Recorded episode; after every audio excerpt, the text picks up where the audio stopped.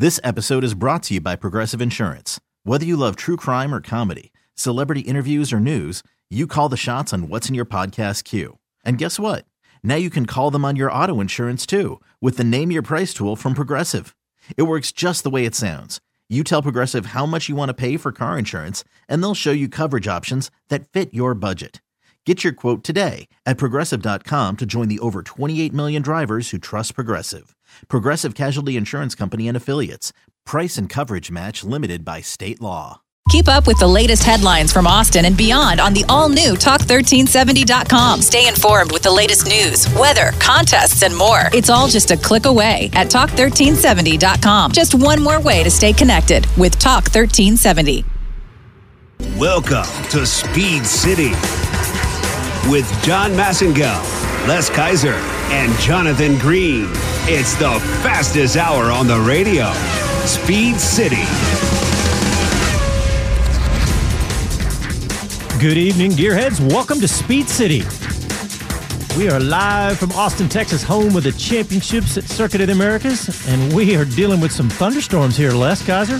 Hey, you bet. They're, they're pretty serious coming in hard right now. I uh, decided to four wheel it into work today instead of two wheeling. Well, we should have parked underneath in case it's hailing. Yeah, yeah. Well, hey, we got a bunch to talk about tonight because Jonathan Green is going to join us here in just a minute, and we are going to be talking mostly IndyCar tonight with uh, with all the Formula One boys in IndyCar, and of course, our guest tonight, the pole sitter Scott Dixon, is going to join us in about a half hour. I've been in the IndyCar mood all week.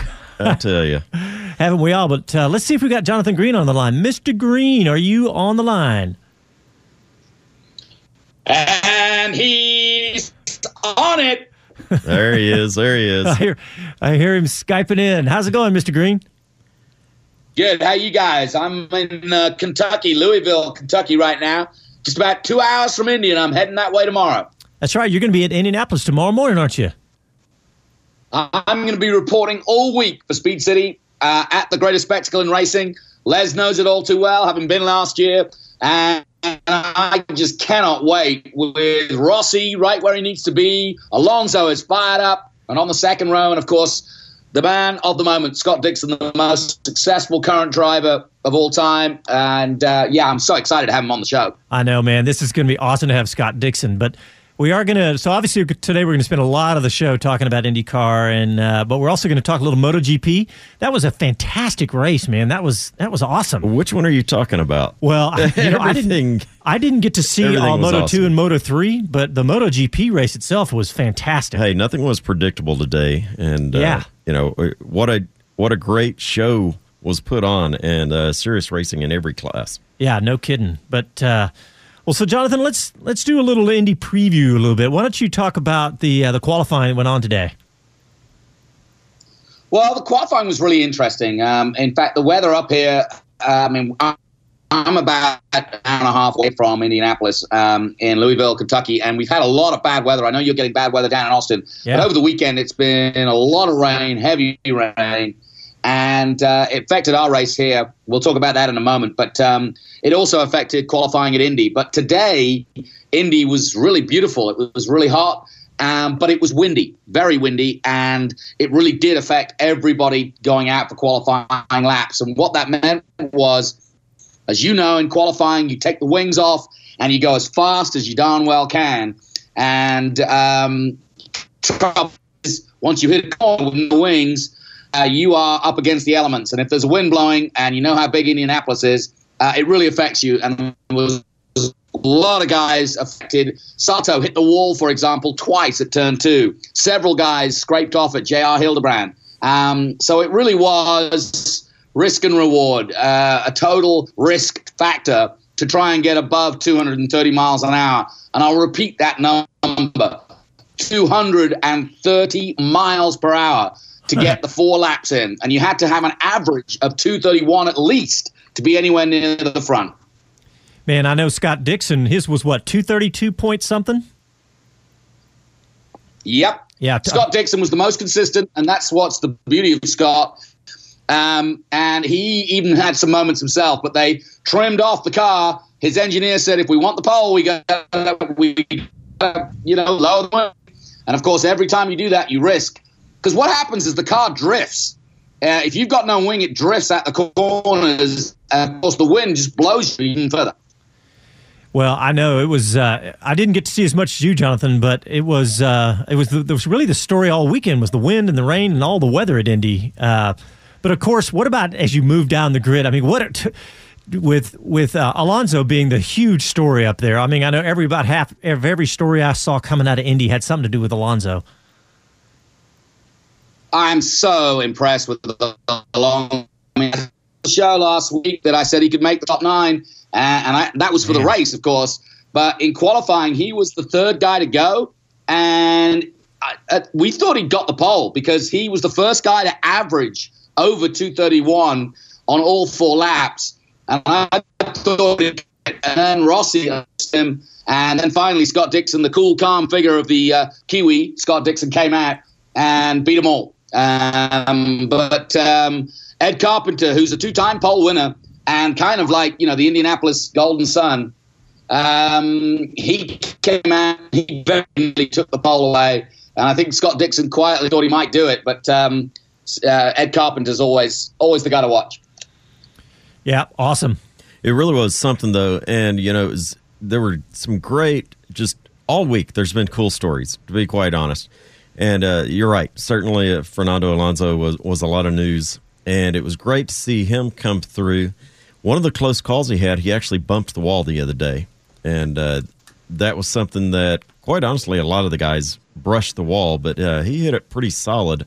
Though he didn't lose it, he maintained uh, composure and kept the car going the the right direction. So I thought uh, he gained a whole lot of experience this week that I'll say a lot of rookies don't get. Yeah, that that was awesome. You're absolutely right. And uh, the you know the other big thing is, of course, with uh, with watching what I saw today. For us, we have a, obviously we have a special place in our heart for Alexander Rossi, being friend of the show, being our very first live guest ever, and Rossi looked great today as well. Hey, hey, Jonathan Green, we got you. I think. I think Jonathan's going to switch to a landline. Yeah, yeah. Sorry, I wasn't sure whether you were talking to me or left. Yeah, I tell you what, Rossi was awesome. Um, and actually, you know, I think the confidence that Rossi's got from today, um, because remember, he came in last year and it was a dark minute decision, you know, kind of like, well, let's just give it a go. And he, it was all a bit of a maelstrom for him. But now he's a confident, cool, calm, oval, successful, Indy 500 winning guy. And he may be only still in his early 20s, but, you know, he has a composure about him that we've always seen but I think that uh, Rossi is going to be a huge factor this weekend. And don't count him out. Remember, he's in the same team as Alonso, so they'll work together. All right, well, hey, Jonathan, we're going to go ahead and take a quick early break because we are going to have Scott Dixon on early. So let's go ahead and take a break, and uh, we'll we'll uh, we'll get you on the landline. We can get you in a little better. So listen to Speed City live from Austin, Texas. We'll be back after these messages.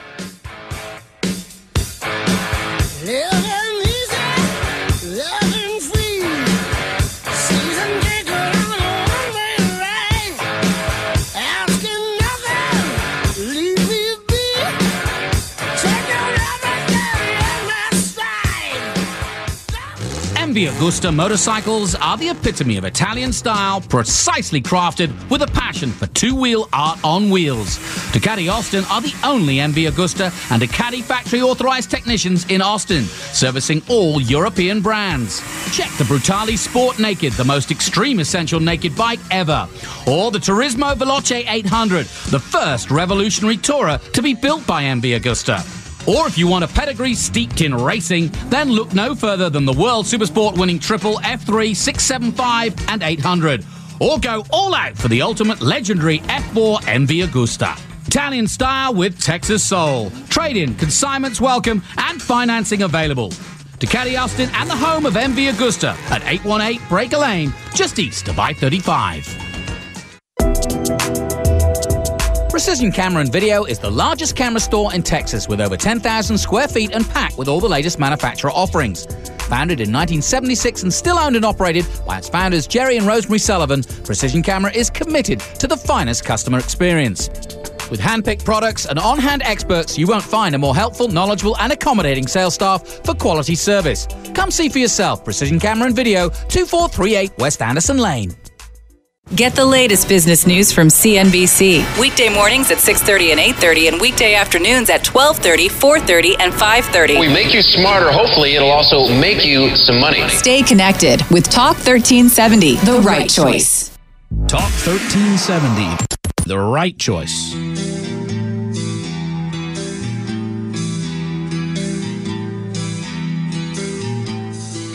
Ed Brown, Extreme Speed Motorsports, number 30 in the WEC, number 02 in the Tudor, and this is Speed City. Welcome back to Speed City. You know, we got to talk about a story, guys, that uh, it's not a fun one to talk about, and that's Nicky Hayden. That's been a, I, I've just been on pins and needles following everything I can online. It really is. It really is. And, you know, I, I know a lot of folks are following it and are interested in it. And, folks, to be honest, uh, you know, uh, one of the biggest stories about this was all of the bogus news that was coming out, the fake news about it. And Yeah. so please understand that uh, you're not seeing a lot of traffic from us because we have, you know, one solid source. And, uh, Well, let's talk about what getting a lot of happened. Uh, if you haven't heard, I mean, you probably have, but if you haven't heard, Nicky Hayden was in a, a, a really bad bicycling accident. He was bicycling and he was hit by a car, and the uh, and the damage to the car. You we saw those photos where the windshield and the roof of the car. And so, Moto American MotoGP champion 2006, Nicky Hayden has uh, been is really battling right now. He is. Uh, there's a lot of things that came out. So so here's the truthful points. He was by himself. He was uh, preparing and training as they always do. He had gone out on the local roads, which is very common, and uh, an automobile struck him. Uh, substantial damage to the vehicle. He was taken to the local hospital and then f- flight out uh, to a little more equipped hospital. He has uh, been in the hospital ever since. I think that was Wednesday, I want to say. And uh, So now we're just very, waiting. you know? very, very critical, very serious injuries. So, Jonathan, what's uh, what's your take on this at this point? I mean, I know you you go way back with Nicky, so I do, and I'm. I mean, I'm absolutely mortified by the whole thing. It's so sad, and I actually know the area very well. It's right by the Misano circuit um, in near Rimini, um, and I know those roads, and they are absolutely bicycle mad there. They actually the Giro d'Italia actually comes through that region. So a lot of people ride on, you know, on weekdays and on the weekends uh, on those roads, but they're very narrow. Uh, it's a holiday resort uh, town. It's it's very much similar to kind of Daytona Beach on on spring break uh, in terms of the summer in Italy. So there is cars everywhere, but it's also a great place to go bicycling, and it's where a lot of the riders choose to be. It's actually not that far from where Valentino Rossi was born. Um, so it's very very uh, a popular place for motorcycle riders, and I really really just feel for Rose and for Earl, who I know are at his bedside right now. Uh, and of course, Roger, who's racing in Moto America. Tommy's actually over there, Tommy Hayden. Um, but this is, I just want to implore everybody listening to just, like I said, read the news, but just, as Les said, do not uh, read sources that aren't accurate. Uh, read the sources that you think uh, and you know and you trust because Nicky's fighting for his life, and that's all that matters right now. Um, and we shouldn't be trying to work out how things happen, why they happened, and how his state of health is. You'll get the news as soon as we get the news, and when it's official, we'll give it you. But Nicky is in serious, serious trouble right now, and he's fighting for his life. And all I want is everybody to pray for him because he's a true American champion, and um, I really hope that he can get through this um, as well as he can. He's a fighter. He's a good boy from Kentucky, and I'm here in Kentucky right now, about an hour from his home, and I know that this is really being felt here in the community. Absolutely. You know, I, uh, Jonathan, you've known him longer than I have, but in the five years or so that I've known him, he was always just that friendly, you know, down to earth guy that you can just imagine, you know, hanging around drinking a beer with him after being out riding It's and so all true. this. But, uh, Jonathan, uh, you said something. You may not realize Earl is sick right now as well and was not able to travel. So he His is dad? there in Kentucky. Yeah. And so, uh, Yeah, you know, that's got to be Earl difficult Hayden's just going- not going.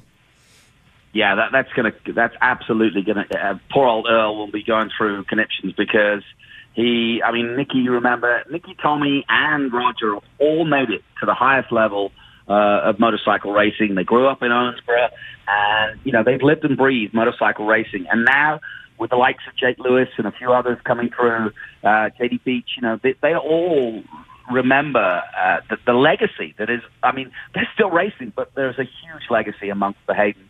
At Indianapolis, they had their own corner. They had their own section where people would come and, and, and, and hang out with the Haydens. Um, and, you know, I know there's a lot of love in Indianapolis and in Kentucky for um, Nicky Hayden. And as you say, he was the true gentleman. I mean, you know, you know, he came over as a good old boy because he had that Kentucky accent, that wild uh, Owensboro Kentucky accent. But he was such a genuine man, and he is such a genuine man. And you know, to see him fighting like he is doing that now, um, it, it really hurts me because he's a great sportsman, a great ambassador for the sport, and a true champion. the 2006 world champion, of course, in MotoGP, as well as a great American champion.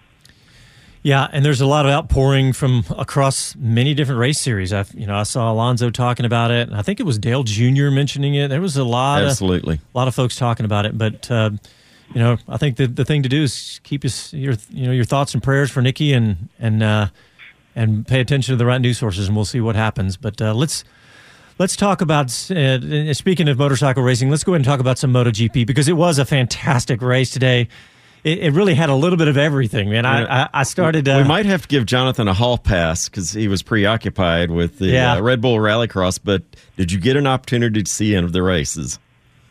Do you know what? I, I, have been literally uh, at a venue all day doing the uh, Red Bull Rallycross, as you know.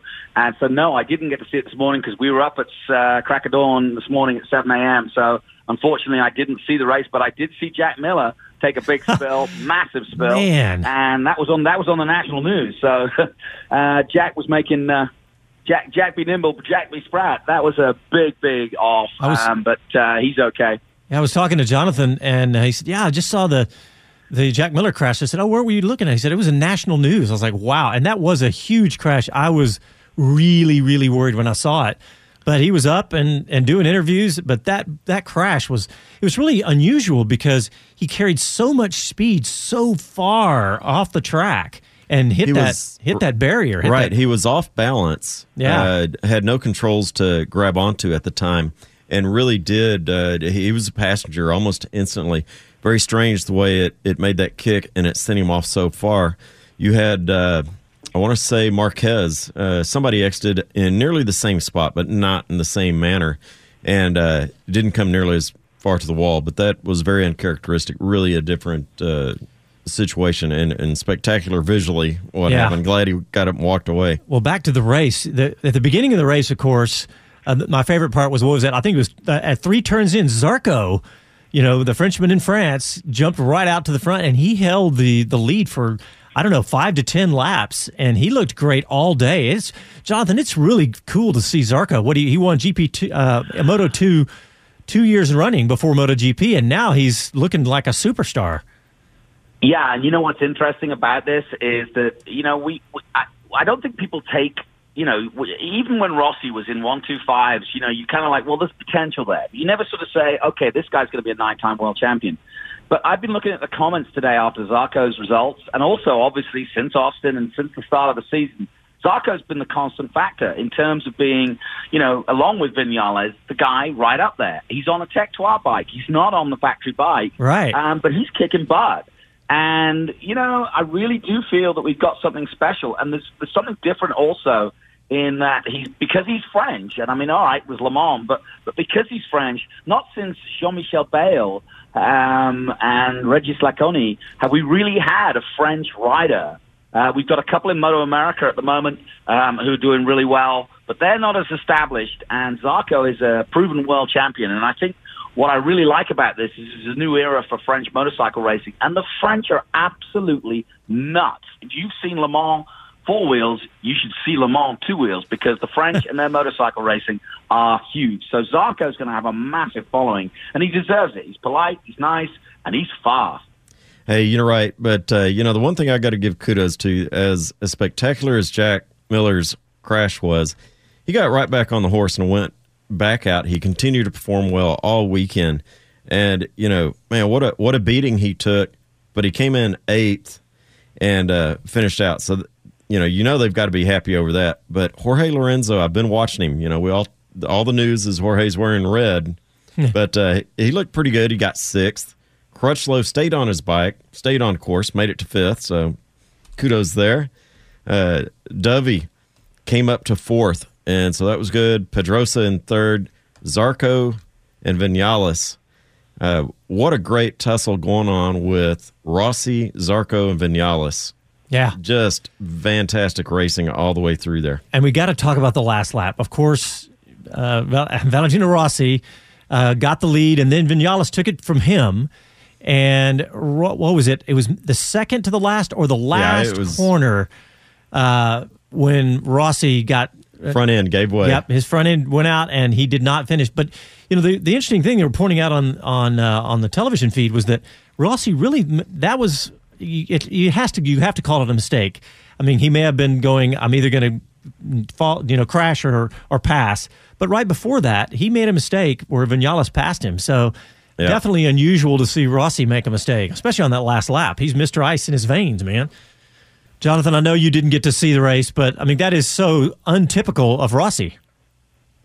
Yeah, no, well, yeah, I mean it is, um, um, and I also think that the the Yamaha is not quite as prep, perhaps good as it was, or from track to track, I think um, it's going to be. Sometimes they're going to be brilliant, sometimes they're going to be not, and, and and Rossi's just Rossi, you know. I mean, yeah, he does very very rarely make mistakes, but you know that with two laps to go, he's giving it all, and that's what I love about him. I mean, he just Yeah. you know, it's win it or bin it. And, and at his age, you know, to be doing winning, uh, win it or bin it, uh, he's amazing because he's had so few injuries. He broke his leg, remember, at um, uh, Mugello a few years ago, but that was a rare incident. He's been very unscathed, generally speaking. He's never been an overly risk taker uh, because he's been so consummate, been so professional, so good. Um, but so yeah, this is a rare mistake, but I think that's because Rossi desperately wants that tenth championship. He was leading the championship, remember, at the beginning of the day, and I think this is what it's all about for him. He's going to be hell bent for leather to go to go and win one more. Totally agree. And I think that's what's really spicing up this season because you look back there and where was Marquez? Hello, Marquez. Marquez. He, Yeah. was, he was off having tea already. He Yeah. went out as well. having tea. well, guys, I want to go ahead and take our our uh, bottom of the hour break now because we got Scott Dixon, the pole sitter for the Indy 500, going to be on the show here in just a few minutes. So we're going to go ahead and take that take that break now, and when we come back, we will have Scott Dixon with us. Thanks for tuning in to Speed City tonight. Back after a quick message.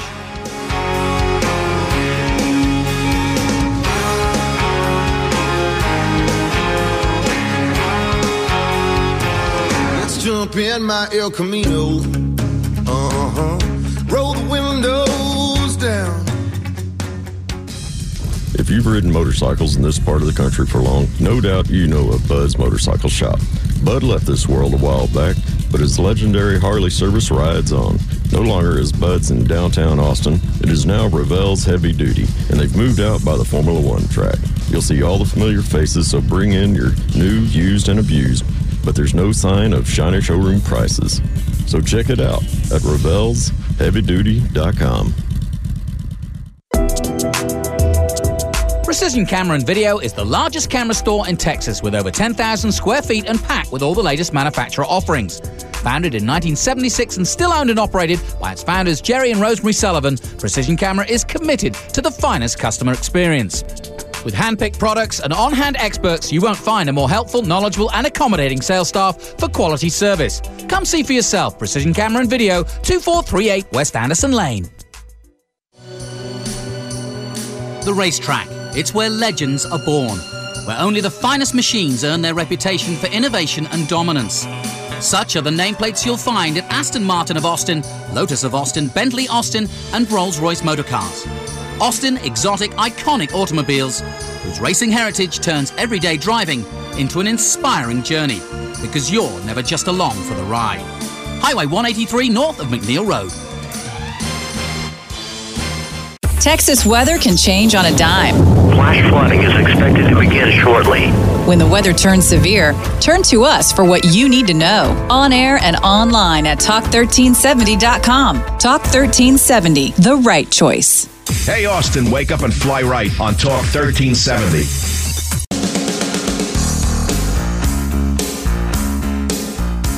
This is David Hobbs, and you're listening to Speed City. David Hobbs. Remember we had him on the show. Yeah. I guess it was towards the end of last year. He Yeah. was fantastic. Yeah, you know, such an encyclopedia of knowledge, uh, as well as a former driver, and so uh, it's And a funny great. guy, too. Oh yeah, he, he, he's a fun guy to catch in the paddock, and he'll sit there and talk longer than I will. So man, he, this is a was- lot more important though. Yeah, he was great on the air. Well, well, so we're uh, we're waiting on Scott Dixon to call. He'll be just a couple minutes. And uh, man, this this Indy 500, I swear, this is the, with Alonso Racing and with uh, Alexander Rossi up there. This is going to be so much fun. I am looking forward to this like nothing else. How about you, Jonathan? Well, yeah, and you know what? I just, I mean, before we get Scott on, I think we should ask him about it. I, I mean, this because of Alonso's appearance at this, it has taken it all to a new level. And you saw the likes of Tony Kanaan and Scott Dixon kind of just, you know, getting bristled because this has been their domain. This is, the, you know, this is their backyard. The Brickyard is their backyard. And to have a two-time Formula One world champion, just like we had in the 60s um, with Graham Hill and with uh, Jim Clark coming over, um, this is like where Indy really kind of started to make its name because that was what happened. The glamour boys from Europe came over and Jackie Stewart and all these guys came over to take on the Indy 500. Some were successful, some weren't. But this is really uh, breaking the mold because Indy and Formula One have been head to head for no particular reason. Uh, IndyCar stands on its own. It does ovals, nothing like Formula One. Um, but it's the single seater series of America. Formula One, as we know, is Formula One, and it's the biggest sport uh, in motorsport and most certainly the most expensive. But the Indy 500 is special, and everybody, everybody who's ever raced a car wants to win that race. And Fernando Alonso is no exception. I'm so excited for him. You know, I, I I thought about that during the week. Actually, the last couple of weeks is that you know the IndyCar drivers have got to be. Uh, I think I think you use the word bristled, and I think that's right. Yeah, it's exciting to have a Formula One guy here, but you know, you, you as an IndyCar driver, especially one of the top guys, you got to feel like you're the best in the world Well, too. Yeah, you know, and and I was curious about that because last year, you know, I'll, I'll say it. We we love Rossi obviously, but it was one of those things I just kind of wondered how he was received there.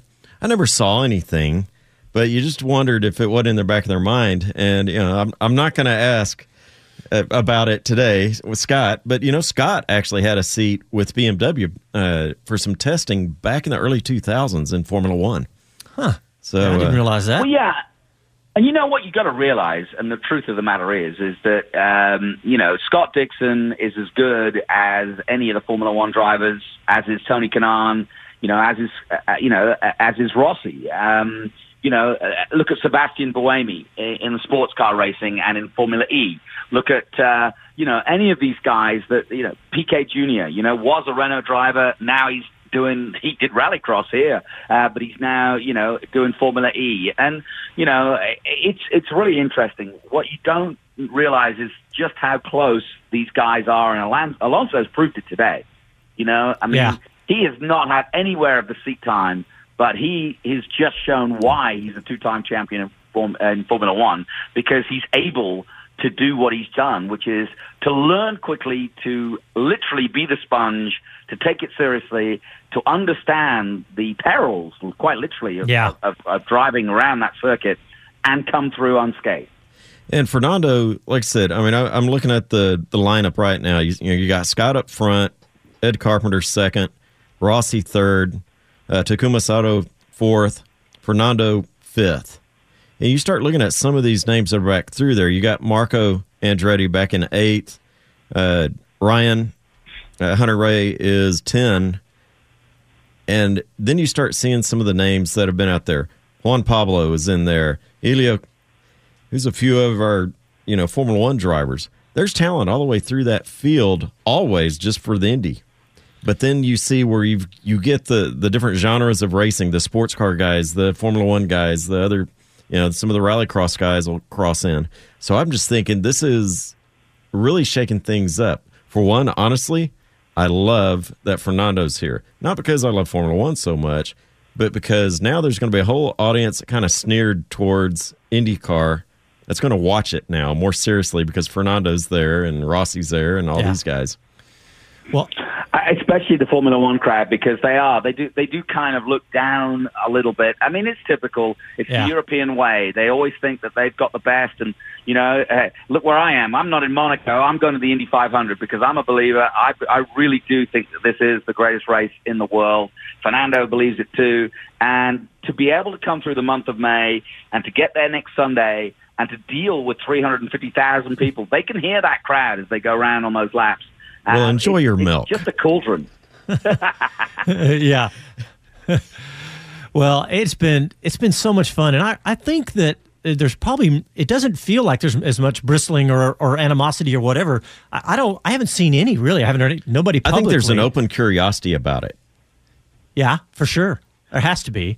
Well, I, I, I mean, if you want my opinion, I think that the um, that of all the drivers in Formula One, I mean, and I'm, I mean all the drivers, and I'm Vettel included, uh, Raikkonen included. I think Fernando Alonso, and you, you know, I've been saying this on the show time and time again. You know, the legacy of Fernando Alonso was starting to slip away because he didn't have a competitive car. Right. And I think the good, the good guys in, in motorsport understand that.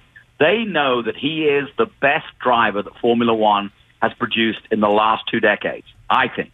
Uh, and I'm talking, he was there when Michael Schumacher was there, but Michael Schumacher obviously was the best. But after Schumacher, Alonso rose.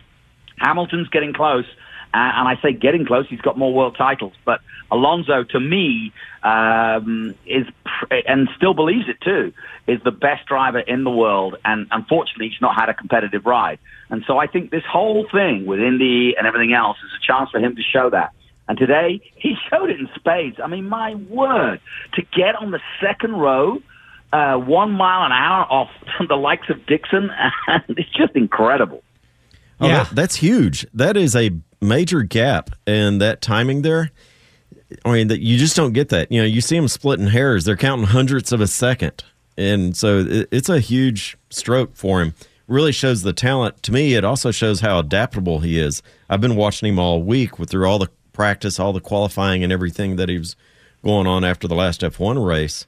And he really got in there, and it was great to see the engaging conversations. A lot of the camera views of him on pit lane in the box, hearing from the folks, and just listening to everyone that spoke in his direction in there was, uh, I think, you know, very wise. Showed his maturity and showed his sincerity about it. Uh, it wasn't like I got this, you know. And Yeah. so I, I really liked seeing that displayed at Indy, knowing that there's going to be a critical eye on great another Formula One driver.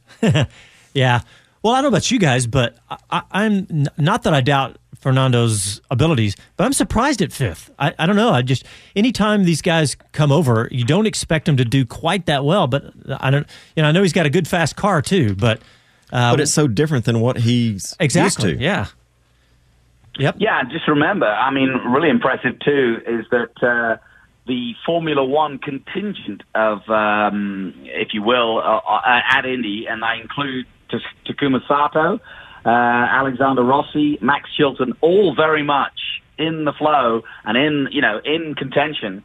So the guys who are ex Formula One drivers and current Formula One drivers in the form of uh, Fernando have really equipped themselves well in what is, let's face it, a specialist sport. It's it's almost like saying, well, you know, I'm a sharpshooter and I can shoot 100 yards, and then somebody saying, okay, now try it from a thousand yards.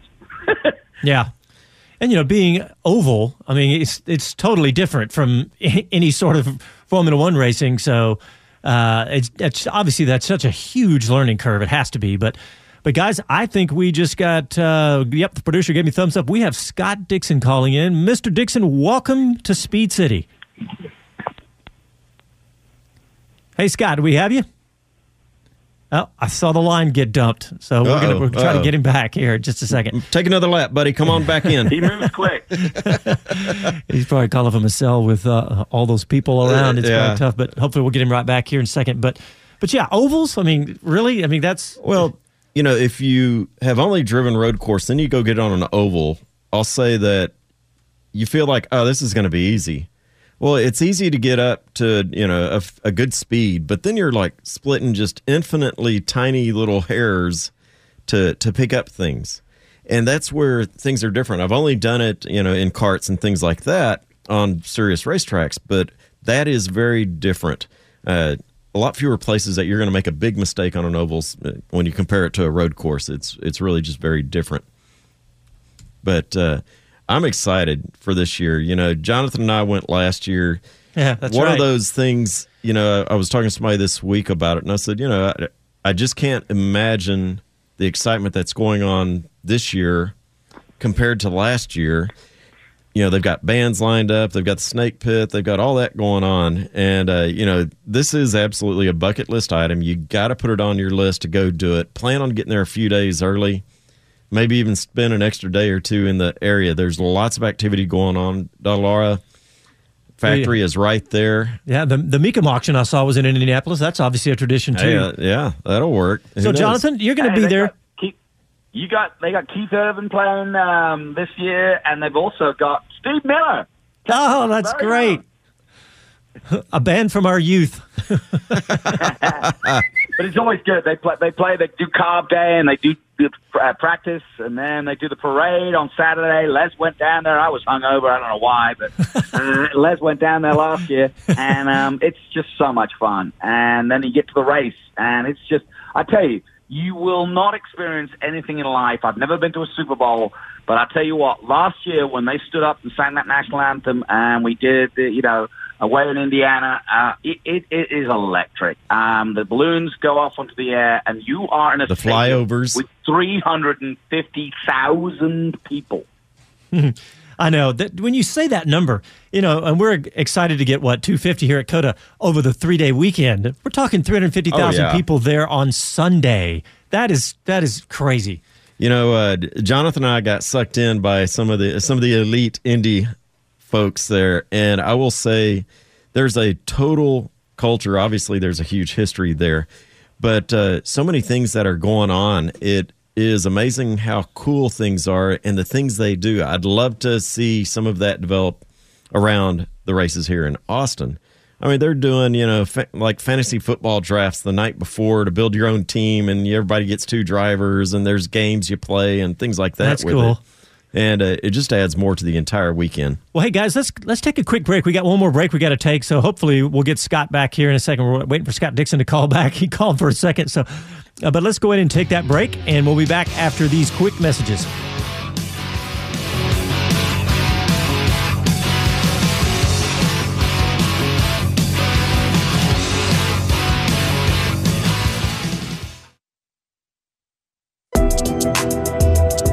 Precision Camera and Video is the largest camera store in Texas with over 10,000 square feet and packed with all the latest manufacturer offerings. Founded in 1976 and still owned and operated by its founders Jerry and Rosemary Sullivan, Precision Camera is committed to the finest customer experience. With hand-picked products and on-hand experts, you won't find a more helpful, knowledgeable, and accommodating sales staff for quality service. Come see for yourself. Precision Camera and Video, 2438 West Anderson Lane. MV Agusta motorcycles are the epitome of Italian style, precisely crafted with a passion for two-wheel art on wheels. Ducati Austin are the only MV Agusta and Ducati factory authorized technicians in Austin, servicing all European brands. Check the Brutale Sport Naked, the most extreme essential naked bike ever, or the Turismo Veloce 800, the first revolutionary tourer to be built by MV Agusta. Or if you want a pedigree steeped in racing, then look no further than the World Supersport winning triple F3, 675, and 800. Or go all out for the ultimate legendary F4 MV Agusta. Italian style with Texas soul. Trade in, consignments welcome, and financing available. Ducati Austin and the home of MV Agusta at 818 Breaker Lane, just east of I 35. Hi, this is Gordon Deal. Join me weekdays for This Morning, America's First News. Hear the stories you'll be talking about and searching for all day as we go beyond the headlines and above the chatter. Weekdays at 5 on Talk 1370. The right choice for breaking news first. Talk 1370. The right choice.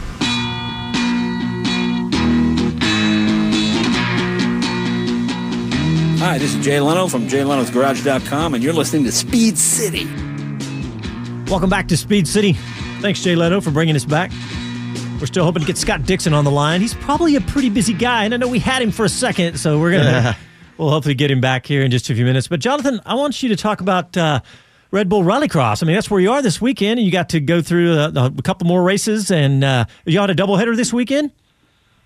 No, it was a, just a single one this weekend um, here. And the first time we come to Louisville, Kentucky, which was really cool. Uh, great crowd. We had a bunch of people in the stands just watching it.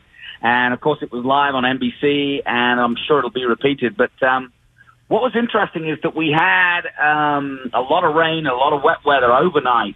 Um, and when we got up this morning, we had uh, heats yesterday in the dry, and then this morning the heavens opened and uh, it was very wet.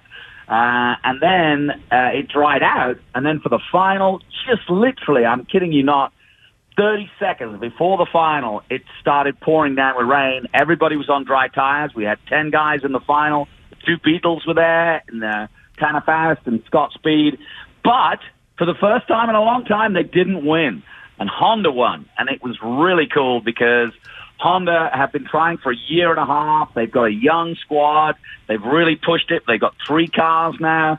And it was uh, Sebastian Eriksson who came through, but he had to do it with a drag race with Steve Arpin to the line. So it was really cool. The fans went nuts. As you can hear from my voice, I went nuts. Um, it was great. You you didn't get it No. or enthusiastic. I, I can't imagine that. Man, that is so fun. Oh, speaking of Jonathan enthusiastic, we put out on YouTube.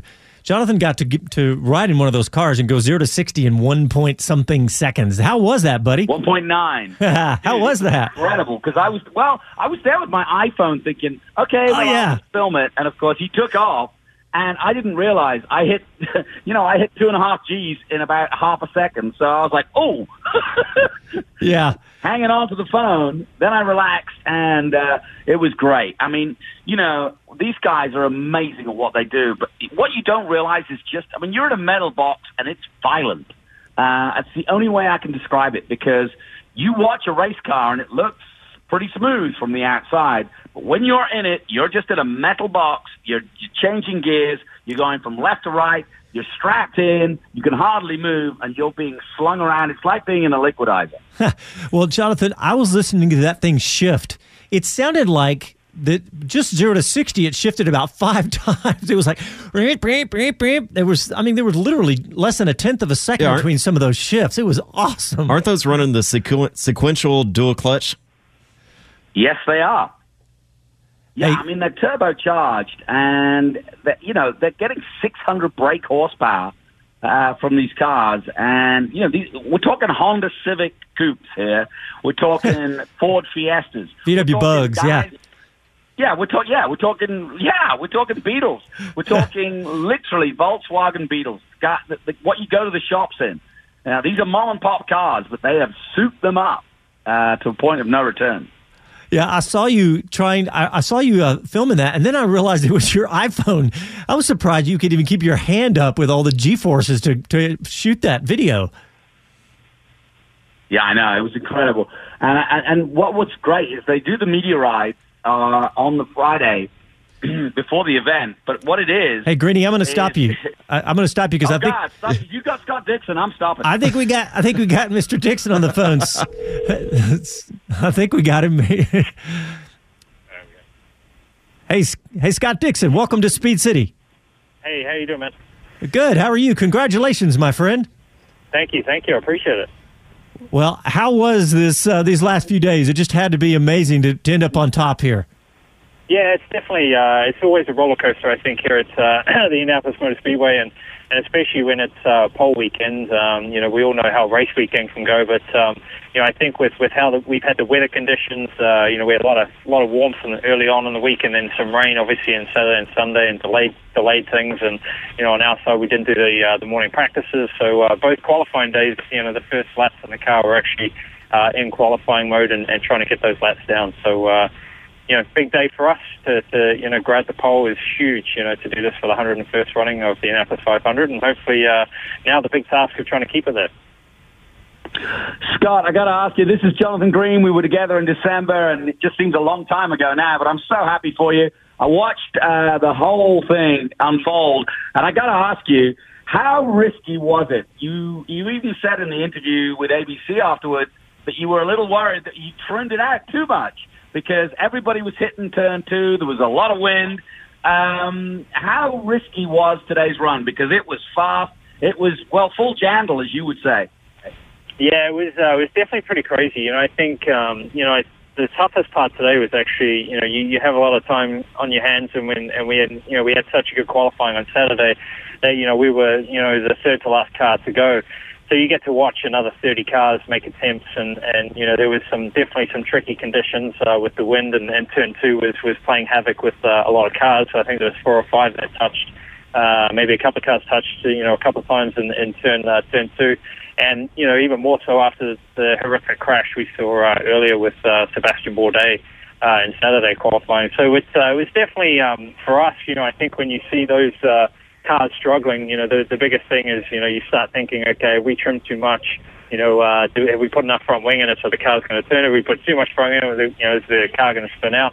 So you just have all these thoughts going through and, and sitting in uh, the pre-line before we went out for qualifying, you know, I was just on the radio. I'm like, Chris, man, I think we've trimmed too much. We've trimmed too much. You know, we have to put some more downforce on the car. But uh, luckily, it hung on. It hung on through uh, throughout most of it. I had to lift a couple times in turn two, but uh, strong day and a strong run for the number nine. Yeah, no question. And congratulations to Chip. I, I, I saw Chip give you a big hug afterwards. Your wife, I don't know if you've seen the video yet, but your wife was literally running down the pit lane, jumping up and down. Your kids were there. I know you now live in Indianapolis, and, uh, uh, you know, this is a home race for you. Ed Carpenter, the worst of all people to come out uh, as the last man to go because you know what he can do. Um, it must have been a very emotional time for you and your family. Yeah, it uh, it is. You know, I think the Indianapolis Motor Speedway it's always full of emotions, and and uh, you know, I think when you're coming down to the fine line of trying to you know capture a pole or, or win the race here, you know, it it, pay, you know, changes people's lives, and you know, uh, Emma's super emotional, which is great to see, and and uh, obviously the kids, you know, I think now are at an age where you know they really start to understand it, and they can you know see the importance of it uh, for us as a family, and and just uh, what a you know an accomplishment like that can be. But um, yeah, it's it's uh, it's crazy to hear stories afterwards. You know, um, you know when you're out there running around, you don't get to see a lot of that stuff going on. So I'll definitely have to uh, you know check in on those videos and see uh, see how crazy Emma was. I can only imagine. But um, you know, uh, you you definitely right there with Ed Carpenter going out last. You know, he's uh, been on the pole a couple of times, and and uh, you know you know uh, you're going to have to do something you know pretty special to try and beat him here uh, come qualifying day. Well, Scott, I know that you've done this before. You've won the you were you took the pole a few times before, and then you won it from the pole in 2008. Obviously, that's the goal. Yeah, it is. You know, uh, that's that's what we're going to try and replicate. Is 2008. We had the pole in 2015 as well, and, and dominated the race. I think we led over half the laps, but uh, you know had an overheating issue come late uh, with the last stint, and we had to settle for fourth place on on that day. But uh, you know, it, it is it is one thing to get the pole here, but uh, you know, for us, we, we're just trying to you know gun for that second win, and, and uh, they don't come easy by all means here. And, and hopefully, we can have a little bit of you know a little bit of lady luck on our side, and, and have a smooth day, and, and be fighting for the uh, for the victory uh, come the last you know stint in, in about a week's time. So fingers crossed, uh, we can have a good one. Excellent. Scott, I got to ask because I always found it interesting that we had qualifying and then a week later the race actually came around. What goes on between now and then besides all the social and, and the sponsor meetings? Yeah, it's a lot of uh, a lot of media stuff. They've actually added in the last couple of years. We have uh, we have now another practice session tomorrow on Monday from twelve to four. So we get another four hours practicing, and then Tuesday we have a media blitz across uh, you know across the whole country. I'll be actually heading to Toronto uh, on Tuesday, Wednesday. You know you uh, have community day, and you know there's there's something you know, pretty much every day on, on the lead up to, uh, I think we maybe get Thursday off. Maybe there's there's a couple of uh, days that you might might have kind of a late a light a light day, but um, yeah, it's it's pretty busy, and it's probably the toughest uh, toughest part I think of the whole event, just because you're talking about the race, you're talking about what you might be able to do, you know, who might be your biggest competitors, and you know, when it comes down to it, you've got somewhat of an idea, but you don't really have a good idea of how it's going to play out. So uh, it's hard to talk about the race a lot. Uh, being a competitor and, and just, uh, you know, someone who loves to, to race cars, all you want to do is get in the car and, and get out there and get that race started. Scott, I got to ask you. Obviously, a lot of the media interest has been around Fernando Alonso, and I know that you. I was watching you and and uh, Tony Kanaan, and for the regulars in Indy, you know just exactly what this month is all about. He doesn't. Um, how impressed? What have you spoken to Fernando about? Um, just give me your impression of uh, of the of the Formula One champion coming in. Yeah, I think he's you know he's done a hell of a job, you know, and, and I didn't really expect anything less. You know, he's uh, one of the all-time greats, I think, in, in the motor racing community, and we know uh, you know how, how talented you know he is, and and uh, you know I think we're very lucky to, to have him over here. Um, you know, I, you know we know he's missing a race in the Formula One schedule to do this race. Uh, he's with a great team. He's got you know a, a great uh, group around him. He's got great teammates. You know he's he's in he's in he's going to have a good shot. And I think you know he will be one of the guys you'll have to beat. And, and it just shows you the caliber um, you know that he is. Um, but I think you know sometimes as a rookie, it's almost a little bit not easier. It's just it's different because you don't know what to expect. You don't know what's right. You don't know what's wrong.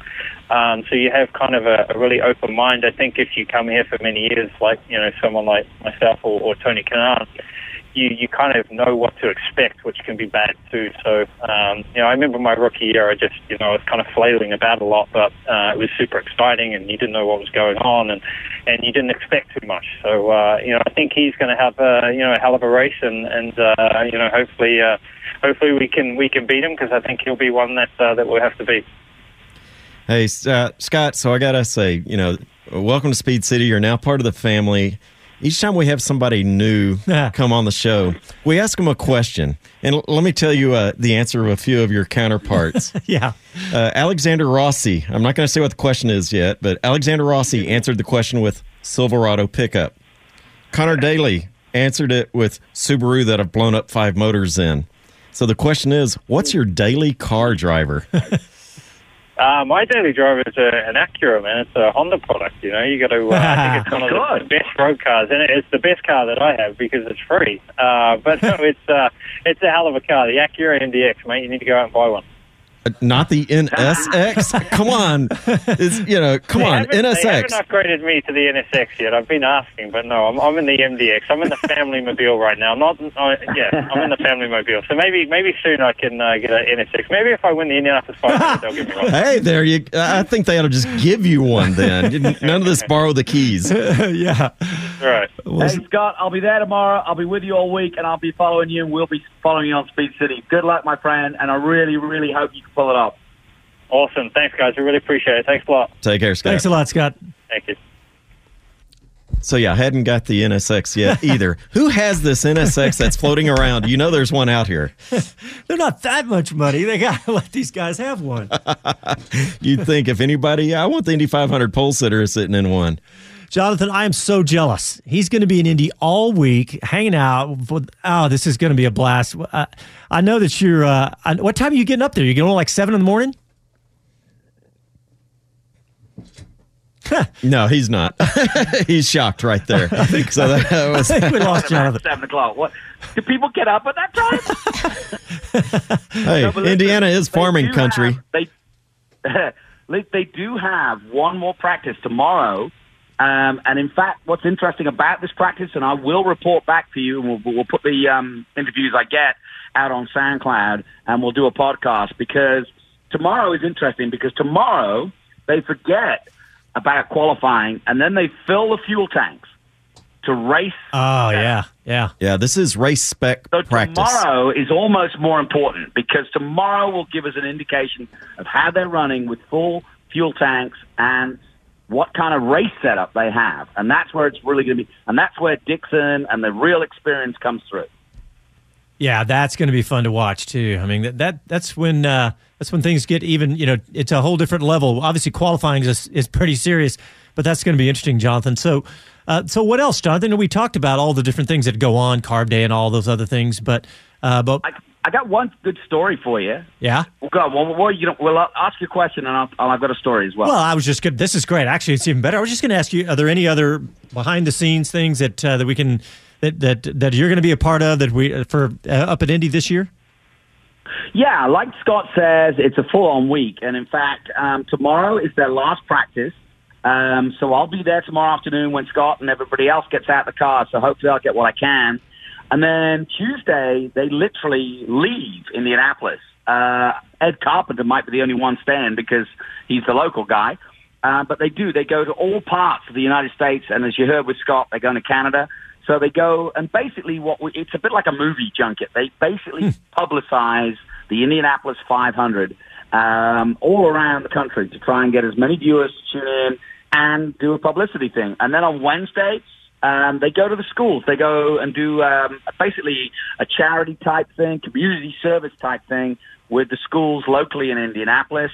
Thursday they have a day off. Friday they get back in uh, into the mode, if, if you will, uh, and it's carb day. And then there's the Indy Lights race, and then it's race day Sunday. So and there's the parade on Saturday. So um, you know it's a full on week, and you know there's plenty of opportunity.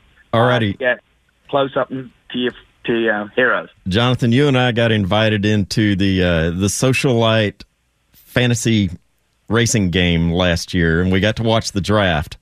I want you to go back to that and go find the guy that we were talking to, telling him that Alexander Rossi might surprise him. I want you to find the guy Oh, that drafted yeah. him with that and and shrugged because I think he was forty two to one in their point system. well, you know what? I got I got another ringer this year. My friend Jack Harvey. Watch him. He's Ah, okay, okay. Uh, yeah, Jack. Where's Jack So from? here's He's my from. story. I got my story. Okay. I gotta tell you my story. So back in 2008, when Scott Dixon won the Indy 500 from pole, he kept his racing gloves. Scott is one of those guys that understands the history, understands you know, the significance of it. He's a he's a you know basically he's a simple guy from Auckland, New Zealand, and for him to come over here is just fantasy land. And I can assure you that having been in New Zealand as long as I have, these guys just absolutely look at this event as being just incredible. He kept his gloves from the 2008 race and didn't get them out uh, until last year. And so he ran them for the hundred. And I bet you a thousand dollars he's got them this year Yeah. as well. Um, so that just shows you what it means to him. Yeah, Fantastic. That's awesome. All right, well, we're going to wrap it up, guys. Obviously, this week, Jonathan's going to be up there, so we're going to be putting out content all week long on SoundCloud. Just watch our Twitter and Facebook feeds, and we'll be pushing some of that stuff to our website and to our SoundCloud. And you can always go to speedcityradio.com because we kind of redirect that during the week and point that to SoundCloud and other places. But we want to thank Scott Dixon for coming on the show. It's first time Good for luck, Scott, I believe. So thanks a lot, Scott. And uh, we'll talk to you next week. Travel safe, buddy, and enjoy the milk. Happy trails.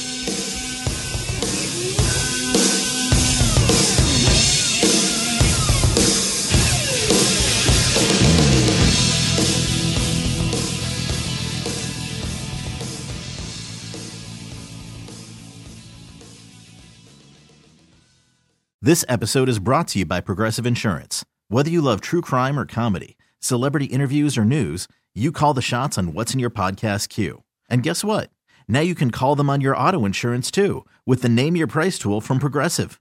It works just the way it sounds. You tell Progressive how much you want to pay for car insurance, and they'll show you coverage options that fit your budget. Get your quote today at progressive.com to join the over 28 million drivers who trust Progressive. Progressive Casualty Insurance Company and Affiliates. Price and coverage match limited by state law.